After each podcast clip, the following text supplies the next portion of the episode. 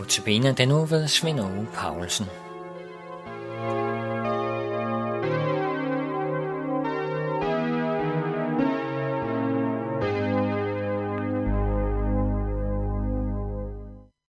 Andagsrækken i denne uge har udgangspunkt i bjergprædikens første vers om særligprisningerne. Men jeg vil først komme med nogle indledende bemærkninger om bjergprædikens baggrund. Vi finder den jo i Matteus evangeliet kapitel 5 og fremad, i alt med 118 vers. Det, der kendetegner Matthæus, er jo, at han ikke har ordnet sit stof helt kronologisk, altså i den rækkefølge, som begivenhederne skete, men han har trukket noget stof frem, som hænger sammen. Derfor indeholder hans evangelium fem større taler. Den første af dem er bjergprædiken fra kapitel 5 til 7. Så kommer den, vi kalder udsendelsestalen, det er kapitel 10. Lignelsen om sædemanden, kapitel 13. Discipletalen, det er kapitel 18. Og endelig talen om de sidste tiders tegn og Jesu genkomst, det er kapitel 24 og 25. Men stoffet derudover i Matteus evangeliet er stort set kronologisk opbygget efter begivenhederne. Og Matteus evangeliet er skrevet kort før år 42, hvor jo apostlene spredes på grund af forfølgelser. Det er det første nedskrevne af evangelierne, og det er formentlig skrevet på hebraisk og aramæisk. Målgruppen var nemlig jøder i Palæstina. Og de havde jo hørt om begivenhederne ved Jesu korsfæstelse, hans død og opstandelse små ni år før. Jøderne i Jerusalem vidste om disse begivenheder, men jøder, der boede udenfor i diasporaen, de vidste noget, men ikke mere præcist, hvad der var sket. Og når disse møder på den årlige pilgrimsvandring kom til templet i Jerusalem, så har der været stort behov for at høre, hvad der egentlig var på færre inden for jødedommen i denne nye gren, som var ved at opstå, og som man kaldte vejen. Formentlig har Peter og de andre apostle brugt flere timer dagligt på at forklare, forkynde, hvad der var sket. Og det er denne mundtlige forkyndelse fra forskellige apostle, der ligger til grund for de fire evangelier. Det er forskellige øjenvidner, der fortæller om samme tildragelser, men i deres egen personlige stil.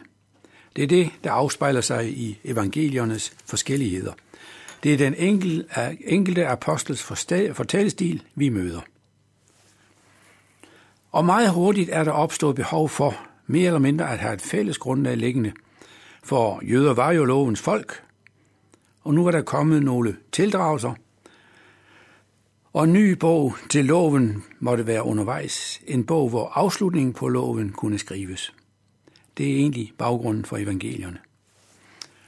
Matthæus skriver først, derefter Markus omkring år 45, formentlig i Rom, og han er Peters fortælling af, hvad der skete. Det er det, Markus skriver. Omkring samme tid skriver Lukas i sin beretning, og Lukas har formentlig en af de 72 disciple, som Jesus udsendte i forvejen til de byer og steder, som han agtede sig hen til. Det er Lukas' hovedfortæller, og så selvfølgelig Maria, Jesu mor. Noget senere, men før år 70, nedskriver Johannes sit evangelium. Johannes har tydeligt kendskab til de tre andre evangelier, og han supplerer med sine egne erindringer. Evangelierne er altså nedskrevet tidligt efter tildragelserne med Jesus, ham tømmersvenden deroppe fra Nazareth. Så tidligt, at der stadig har været mange øjenvidner til stede ved forkyndelserne.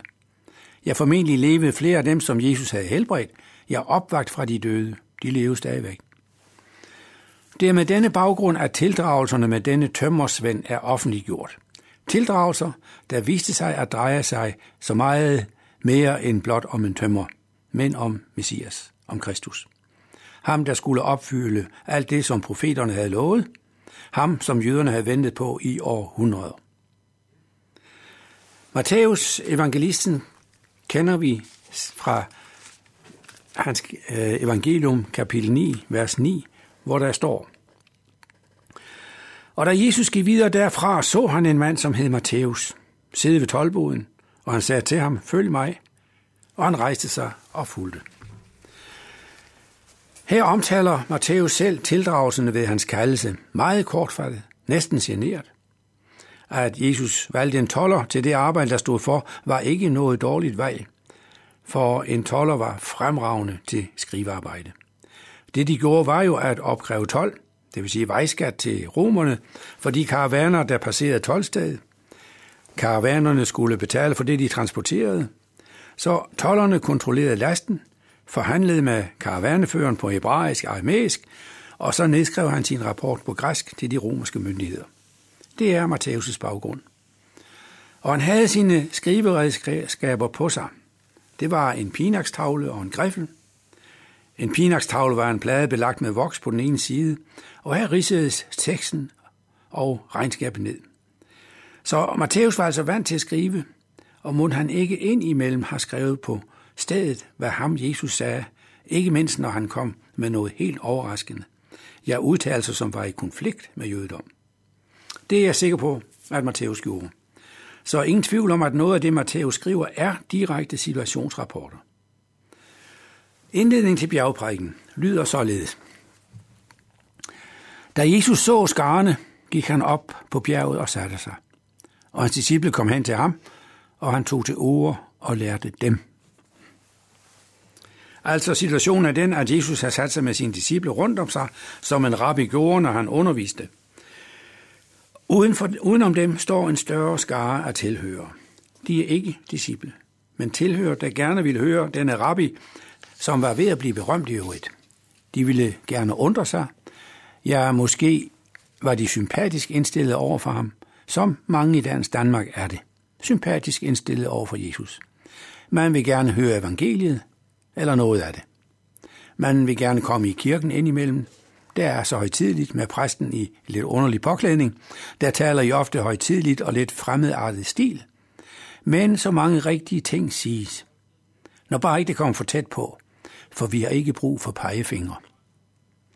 Vi vil gerne høre noget, os danskere, men ikke for engagerende, for så bliver det forpligtende, det budskab. Sådan er skaren uden om. Her er mange forskellige indstillinger til evangeliet. Nogle vil gerne blive disciple, men måske senere.